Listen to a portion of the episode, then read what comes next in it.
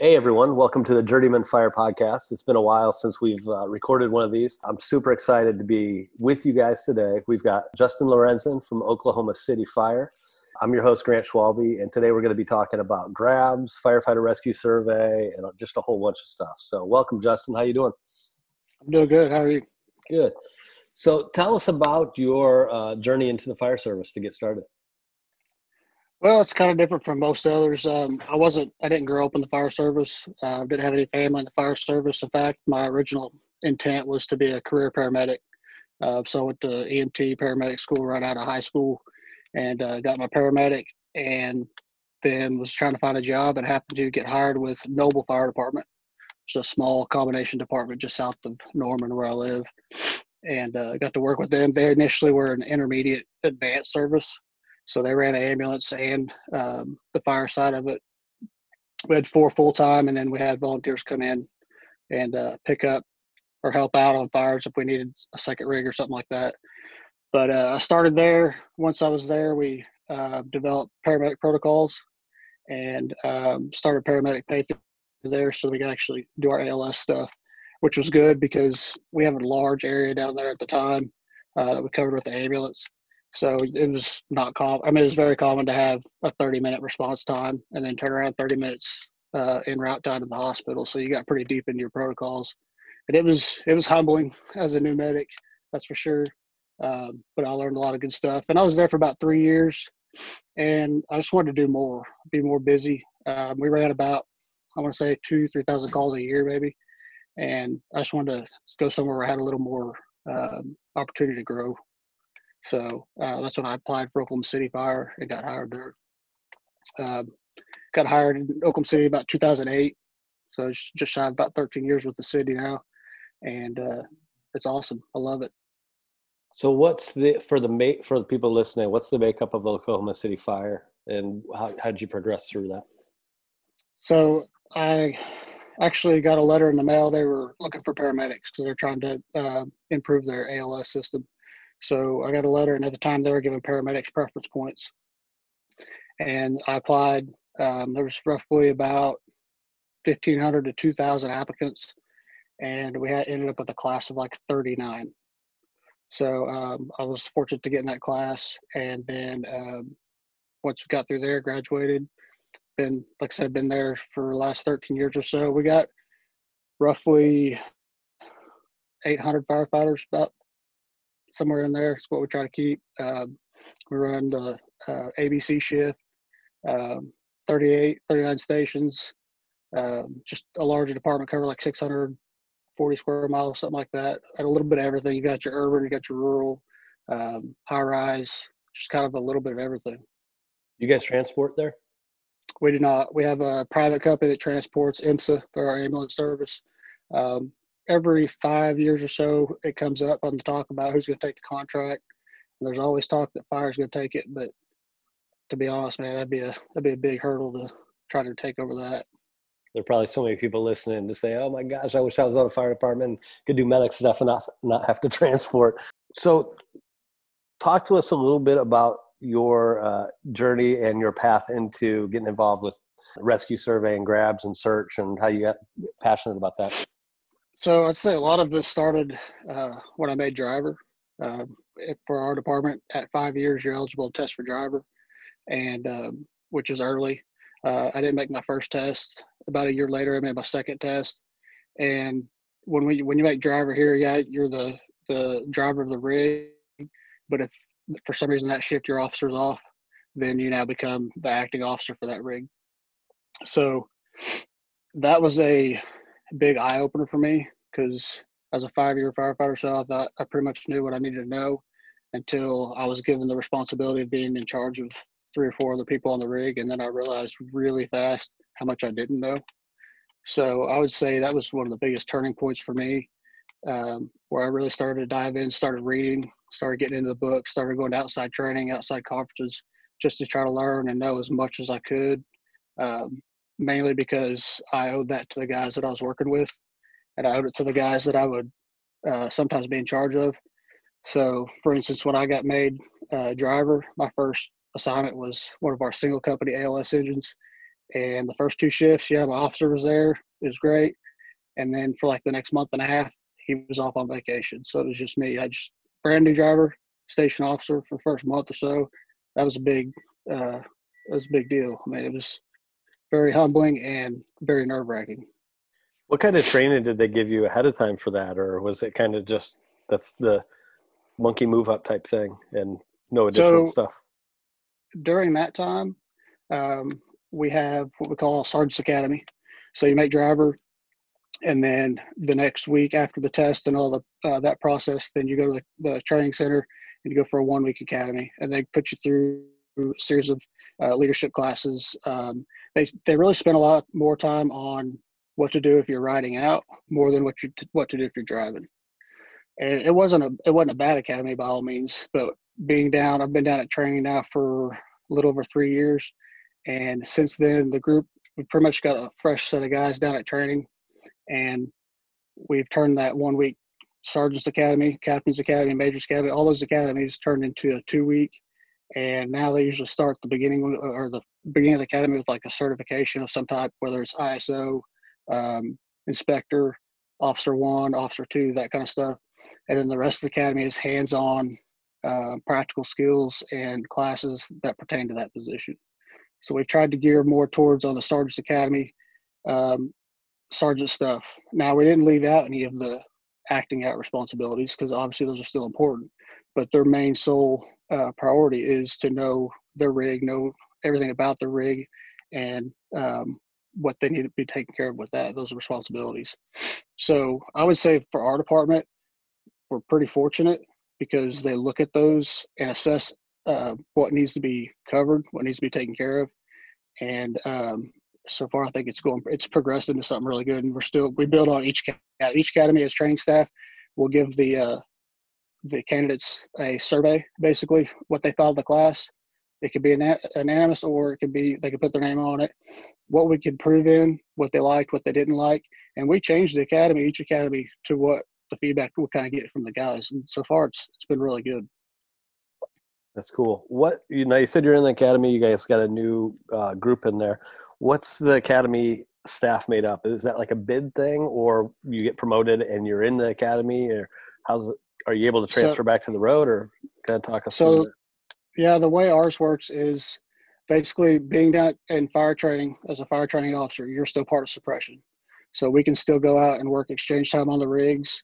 Um, there was times during like the ice storms and this last big snow that we would man our training rig and go out when they're re-energizing uh, different neighborhoods and stuff, or you know house fires kicking off from the weatherheads and that kind of stuff. So we can still go out and work on the rigs um, when we have that time to be able to do so. But what our training staff consists of is basically we have three officers, three majors, and three drivers. And how you get to that position is when one of those spots opens, they send out a basically who's interested email. And those people that are interested will submit a resume um, and a letter of interest, and then they'll do interviews and select somebody from that, and then that's who comes into training. And we go from working our shift work in the rigs to coming down to training working uh, six to five, four days a week, one day of that week being a rotating day off, basically. So we'll work four 10 hour days and have a day off during that week. Very cool. All right, so let's let's transition over to firefighter rescue survey and what you're doing with Oklahoma City. Yeah, so this that kind of stemmed from I'd say about roughly three years ago. Um, 2019, we had a real high fatality year. Um, it was in the January, February, and I, at the time before I came out of training, I was driving one of our battalion chiefs, uh, 603, District 603 chief, and we had a significant amount of fatalities. That next coming year, um, or towards the end of that year, I was, I was thinking, well, I proposed to our command staff, is there a way that we could take not only we get our fatalities, but when we make our rescues, can we have some way that that's notified to the training staff, whether it's a group email or something, so that we can submit those to FRS? And at first, they were, I wouldn't say hesitant, but they weren't real sure because they didn't know what kind of information is being submitted. Um, they didn't know, with it being on a public platform, all of our incident information, uh, fatalities, that kind of stuff. So there was a, there was kind of a little hesitation on that at first. So instead of just leaving it at that, um, I got into looking into our uh, software that we use here at work. For our fire department, we use Microsoft 365. And in that, they have different apps. Well, one of the apps that they have is Microsoft Forms, which for me was super user friendly because I, by all means, no means, know anything about computers. So this was something easy for me to get in there and, and be able to um, basically create a survey. And all I did was I went to FRS's website. They put a list of their questions on their website, uh, pretty much mimic those with the exception of one or two, and created a survey that had a link, and then um, created a QR code off of that link and added it to a Grabs poster that's in the uh, the FRS um, OKC story article. And on that Grabs poster, they can scan that QR and take us right straight to the survey, and then be able to fill out surveys for Grabs. Now, this was more accepted because with it being on our internal server, you had to have an Oklahoma City employee email in order to access the survey. So, or access any results or anything like that. So it kept it internal. And so that went live uh, July of 2020. Um, prior to, I'm sorry, yeah, July 2020, June 2020. Um, so once that went live, I went back and researched the rescues we had that year of 2020, and I actually took it further back in our NMFR system by searching through and trying to find where we had rescues as far as searching victim for in the narrative, and then on building fires. And I got it back to about, I think I stopped at about 2013. Um, but for 2020, what I came up with was we had uh, for Oklahoma City Fire Department we had 641 structure fires. Out of the 641 structure fires, we had 18 fire victims. Out of those 18 fire victims, seven were on scene fatalities. So they were right off the bat either um, the structure was too burned before they got there, or vice versa. And then out of the 11 remaining, they were removed from the structure by, by search and rescue and transported to the hospital. So, and I believe three of those were removed without a pulse and four were removed with a pulse. So, by having that data, and being able to I try to share reports with the field quarterly of what our data looks like because with Microsoft Forms, once you put in the survey, it automatically pops populates it into like a pie graph, uh, bar graph, and that kind of stuff. And it's like I said, it's real similar to how FRS does their stuff. So once that was created, went live. Um, Brian Brush he got wind of it and added me to the FRS groups our FRS guys, kind of their main group, the original group because he wanted them to see kind of what we were doing as Oklahoma City as still trying to capture our, our wins basically.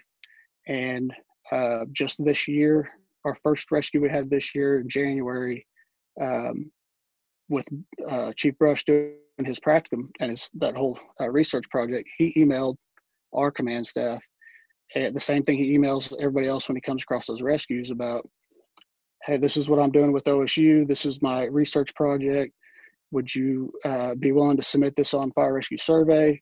Also, here's a template for uh, possible policy you could put in place and so on.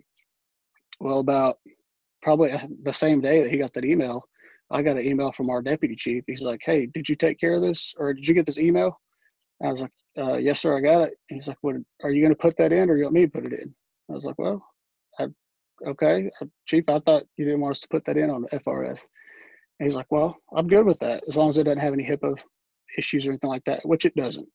Um, and that's the good thing about FRS. So they're very transparent. They don't use any information that shouldn't be used. Um, and none of their information that they get is made to use for any type of profit or anything like that. It's solely to make our job better and make us better for the citizens. And I think once that was made clear to our command staff, they're all in now. So we went from just having our internal to they're all in on us putting it on FRS and contributing to that national survey. Really cool. Who can access that information from within your organization? As far as our internal survey? Yeah. So the actual, since I built, I'm the administrator for our uh, survey.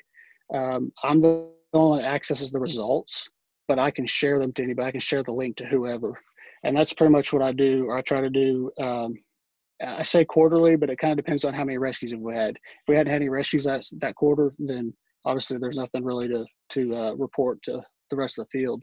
Uh, but I try to make it to where it's as easily is easily accessible to um, to the field because that's the whole point of it. So they can see where we're finding people, uh, how fast we're getting them out, and so on, by what means, and all that kind of stuff. And what I found with that too, Grant, was just the. I think I've got 43 to 45 rescues recorded um, up until this year in our survey, and man, the the percentages on the different questions and everything almost add up exactly to the national survey as far as 46% of our victims are found in bedrooms.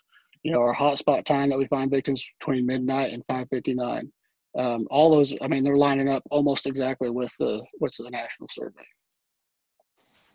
um, that's cool what so what are you guys doing in training as you take that data you take that data are you doing monthly training or how are you incorporating that into the to get the crew level so um, we try to incorporate it in just about any academy we have where we talk about strategies tactics and that kind of stuff which is pretty much every academy. Uh, the first time that we've incorporated it was here back in this last, I think, December of 2020. We did a search train the trainer because what we've tried to do in the in the past, what we've done is when we want to do district or citywide training, we would on a certain shift we would have a rig from every district or whatever come down at certain time slots.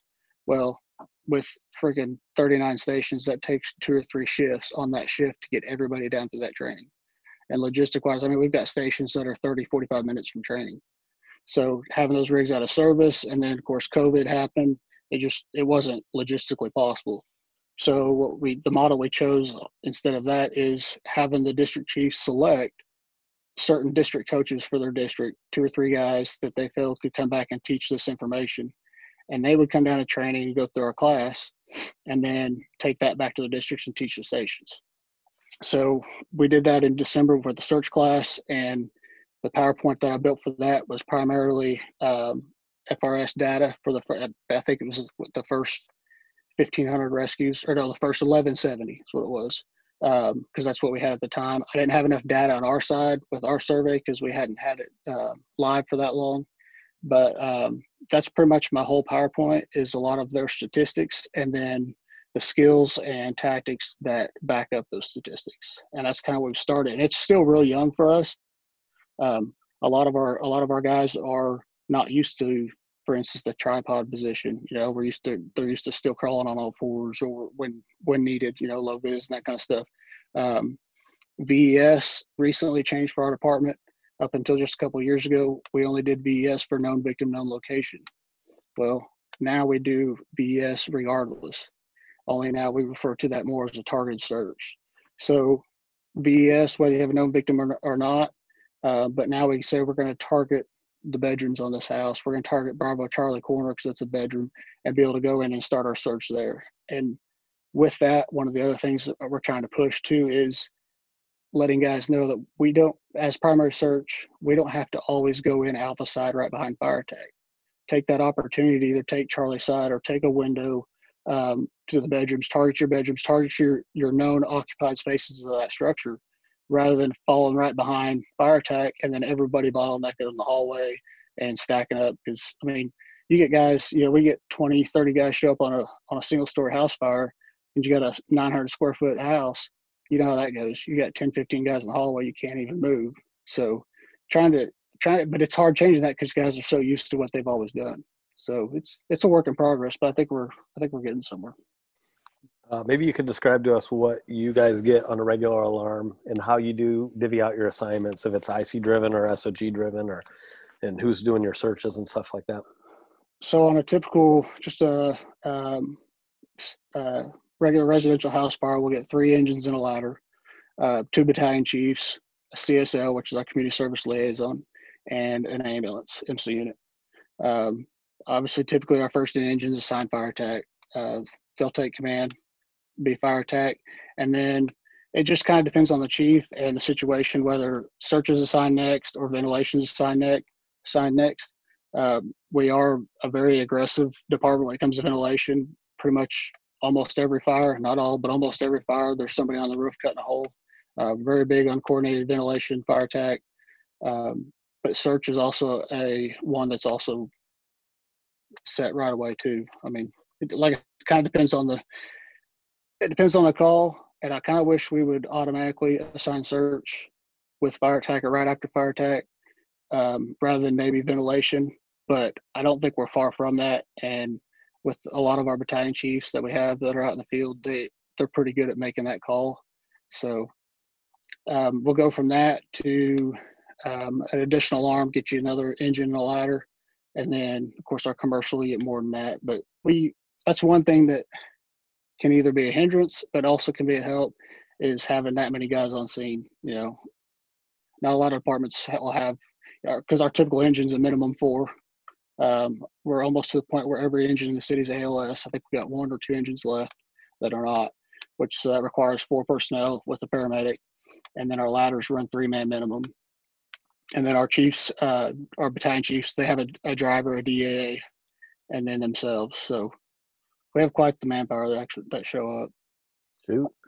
Um, so if if I'm doing Sergeant's Academy and you're talking to us about search, what are you explaining to those guys? Say, hey, if you're assigned search, these are the expectations. This is where you're going to start. This is what you're going to do with your four-person crew. These are the tools that you should be taking. What what are you telling those guys? So starting out, I and I start out basic, um, like in my search PowerPoint. We go through reading the structure, you know, reading your windows, um, your larger windows, your smaller windows, your bathroom windows, bedroom windows, that kind of size. And I'll walk them through a couple different uh, examples, uh, pictures, and then also how they could read the structure by their aerial. Because um, on our CAD system, with our CADs we have on the rigs, you can actually pull up that bird's eye view, that Google Maps aerial, um, and some of the clues they can get off looking at that aerial and then we'll go into more of uh, other tools you can use as far as just studying your district. Obviously, the best way to know your district and know the structures you have in there is by getting out and seeing it before anything happens. Um, our EMS calls we run a lot of, and we have several neighborhoods that have houses that are similar, almost pretty much the same in a neighborhood, cookie cutter, but maybe just a floor plan swap.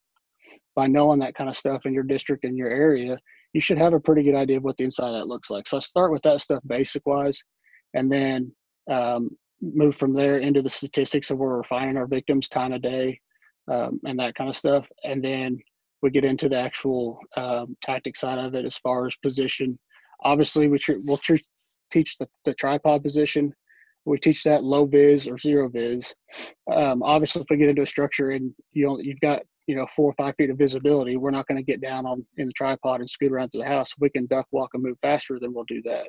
So i mean it's a lot of it's letting them know that they're allowed to think. I mean, there's not one way to everything, and things are going to change. There's different variables for each fire. So, um, but yeah, start with the basics. Obviously, have a tool. I prefer the Halligan, um, and then get into those spaces that we know where those victims would be most occupied. It's the biggest thing. Uh, one of the things I hit on, like we kind of talked about, was that we're trying to push is not always, you know, you don't have to use the front door find a window. And one of the things I got back from one of the guys in the class was, I understand what you're saying, but I feel like when I go back to the stations and explain this to some of the older guys, that they're going to say, well, you're telling us you just take windows. We're going to start affecting the flow path. Well, that's not what I'm saying. What I'm saying is, if we take a window, well, then essentially we're doing a VES. Well, what do we do we VES? We isolate. So that whole flow path thing, that doesn't, that's out the window. Now, unless we can't isolate it, okay, I get that. But then you have to communicate that, come up with your other game plan. So that's what some of the other things we talk about. Um, different uh, victim removals through a window, um, victim drags, and uh, what else?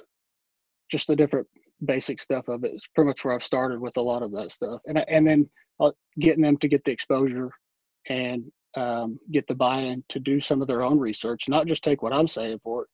Go to the website, dig into the data, and uh, get that information for yourself. So if they're arriving with a four person rig, are they splitting two and two or how are your guys doing that so when they arrive? Typically they well, it depends on the crew. So that's one of the things I talk about. So if you show up with four guys, there is absolutely no reason why if you come say Bravo side and you've got two bedroom windows, um, more than likely two different rooms. There's no if if you're comfortable with your crew, the officer's comfortable with his firefighters or comfortable with his driver, and wants to take him and a firefighter in one bedroom and the and the uh, driver and a firefighter in another bedroom, then by all means. But you have to have that comfortability. And then Um, either that or send two interior and then have two looking for targets or opportunity on the exterior. So you're you're covering two different areas. Now, if I'm sending two, if we're all four going in and we split, then make sure we got two going to the bedrooms. Make sure we got two doing the rest of the house. So it's ab- absolutely an option. More than likely, most of the time we have uh, our ladders are assigned search. Not always. It just kind of depends on the situation. So if you have three, then our most common type of search is oriented. So I have an oriented officer, and he has his two rabbits, and he's sending them frog leaping bedroom to bedroom um, as he's trying to keep them oriented and moving through the structure. You guys do much uh, with TICs and training for yes. search wise? Yeah, we use the TICs. Um, we don't rely on the TICs. Um, we have I use them more with uh, oriented search, oriented officer, and then we also use them uh, or we teach using them with the VES. Uh, with our we do a lot of live fire VES down here, and what we found too is we've got it really rolling because we'll have some of our live fires where they may take a window and go in to do VES, and that when they're going in, it's looking out the window, same when they're going in. So with that and the heavy smoke and everything, it's going to be hard to use that TIC and be looking in an Oregon. Another thing we've been trying to get them to get used to is send two guys in that window.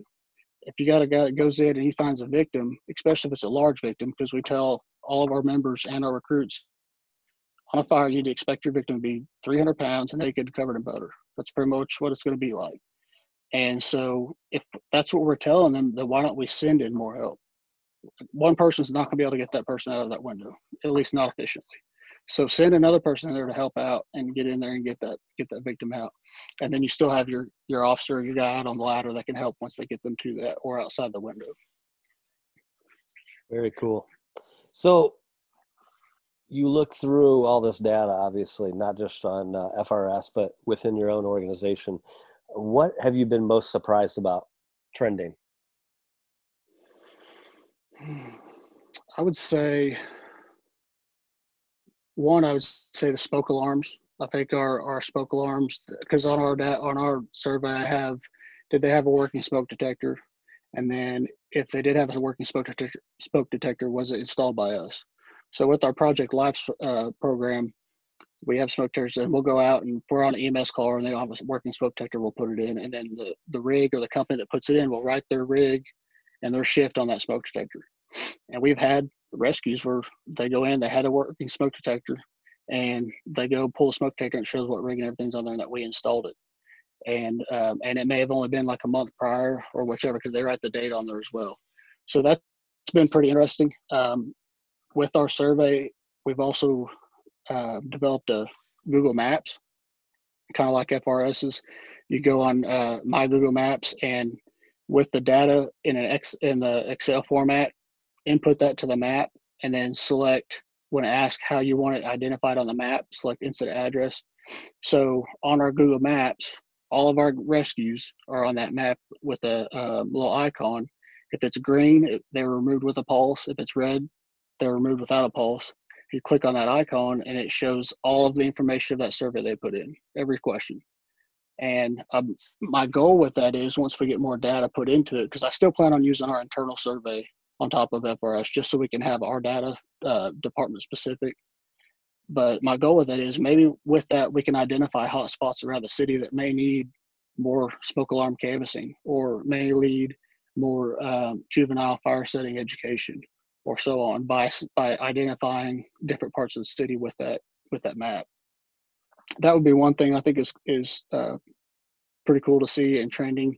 Um, another thing that I got on there that I'd like tracking is how well we're using our Cyanokits. We started using Cyanokits a long time ago. Our medical director is real big. He's real progressive and uh, real big on new stuff that's got good data behind it. Um, so we started using those a while back, and we've gotten a lot better at and dumping those things out every time we get a rescue. So that comes out of a structure, they're getting a Cyanokit um, and trying to see the, what I would like to see is be able to get the data once after the hospital because right now our data pretty much stops when they're transported. We don't get much feedback from the hospitals um, on patient status due to HIPAA stuff, but that may change here in the near future with our new emergency reporting system. From what I've been told, there's a possibility that we'll be able to track the, the patient from time they were rescued till time they're either discharged from the hospital or deceased in the hospital. So that would be that'll be a big turning point because I'll be able to tell who's gotten the Cyanokit and who who that's been effective for. Which we already know it works, we already know it's effective, but just more data to it that I that would be able to to uh, see. So, what are you finding out effective wise those kits? Um, so far, I haven't got. I know we've had, man, pretty much everybody that we've pulled out of the structure probably within the last year to two years has gotten one. I mean, with a few exceptions. Um, now, to be able to tell whether that's changed the outcome of the patient or not, I, I don't have that yet. Just because we haven't we haven't had enough where the that many have gotten it every single time as far as being pulled from the structure. Uh, but that's one thing that I, I plan on digging into once we get more data to go with it. Um, now, outside of that, I haven't been able to find a whole lot. I think there's some studies, uh, maybe in England. I can't remember where it's at, but of the the efficacy of it. Um, but I haven't got any true numbers to it yet. Yeah, it, it, slips my mind right now, but I think uh, on the Grabs podcast, I was talking with uh, someone I think from Charlotte, and they were they got dove pretty good into the Cyanokit. I think they've got some pretty good data. In my area, we had them for a while, and I think we bought them on grants. And I know they're not cheap, but they're definitely mm-hmm. effective. And then over the years, they just kind of have gone away. I know there are some um, cheaper alternatives and stuff, but are you carrying them on every rig or with uh, battalion chiefs, or where are those being carried for you guys? So they run. I want to say they run about 900 to 1,000 a kit. At least that's what they were running. Um, we keep one on every battalion chief's car, which we have six battalion chiefs on shift, and then we keep one on our uh, rescue, and I believe one on our um, hazmat. And our, and like I said, every fire gets two battalion chiefs, and then every commercial gets the rescue and the hazmat.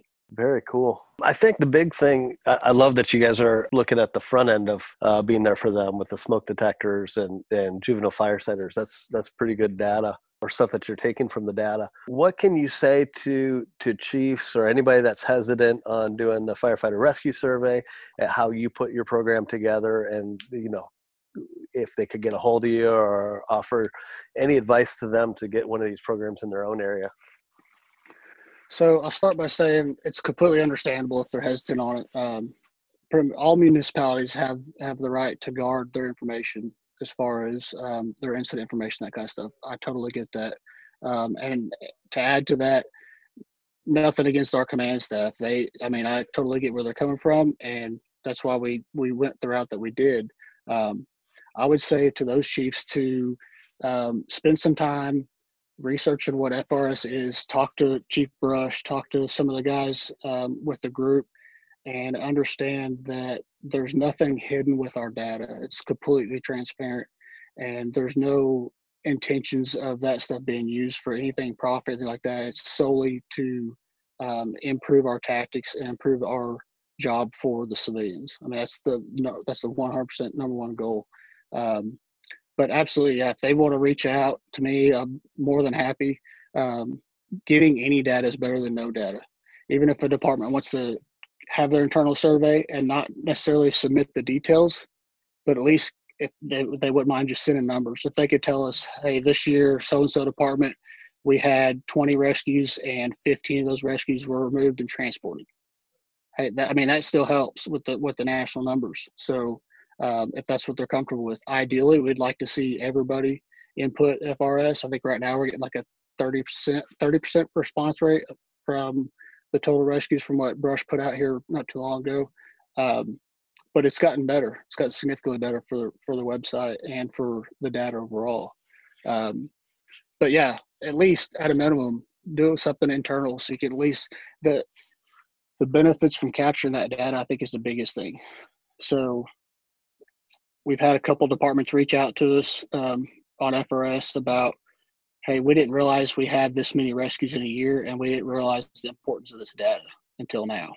So now there, we've got at least one department that's um, starting their own internal that should go live by the end of this month. I talked to one of the guys from there, and then there's another department that's working and it's got it in the works to do the same.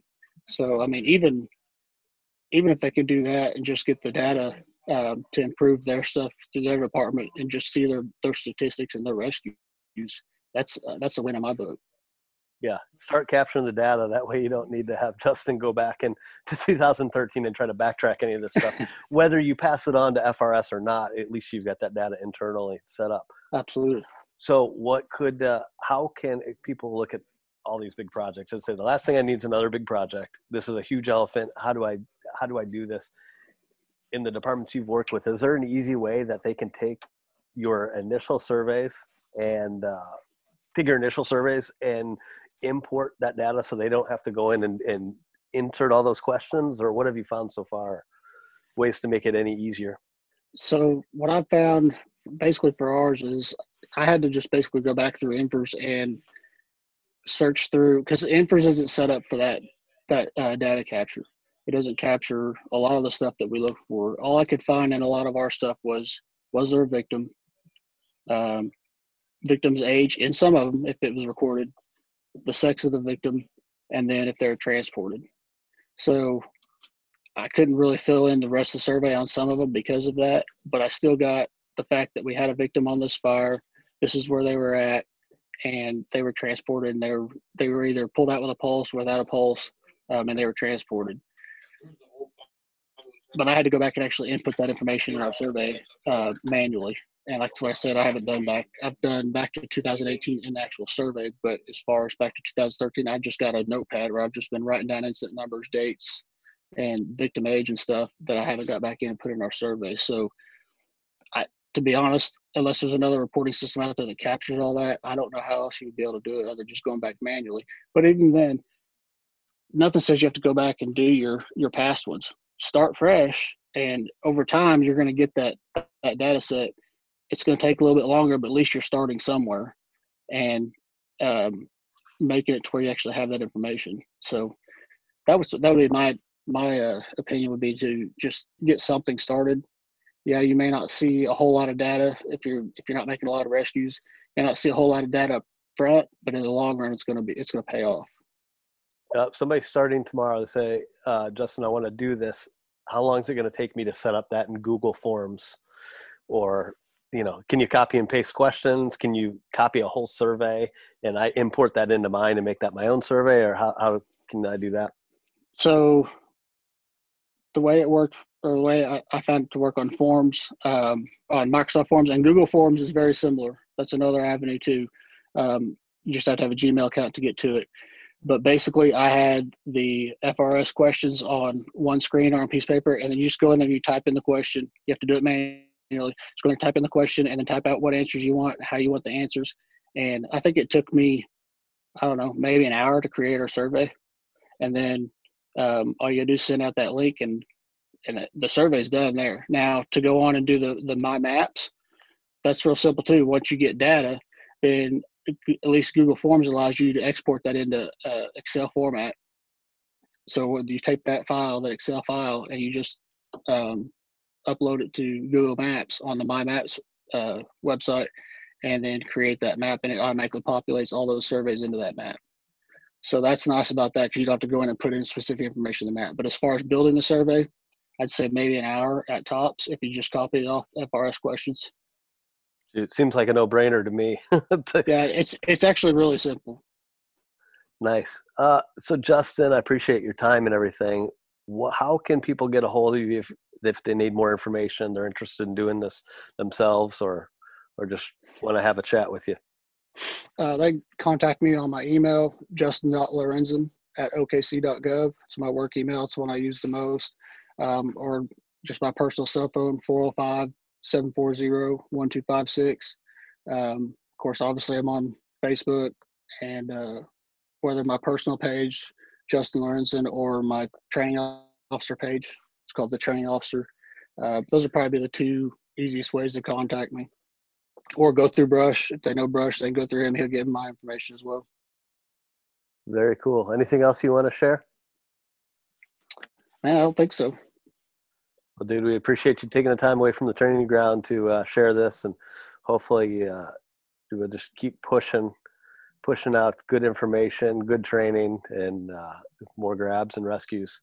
Um, for anybody that's not familiar with FRS, you can go to www.firefighterrescuesurvey.com. If you get a grab, assist her alive, or deceased, go ahead, put that information in, and that information's for us, by us. Uh, like Justin said, nobody's making a profit of it. We're just trying to get accurate information so we can train our guys accordingly. I guess that's all I got today, too, but I appreciate it again, Justin. We will talk soon. And until next time, thanks for listening to Journeyman. Thanks, Grant. Appreciate it.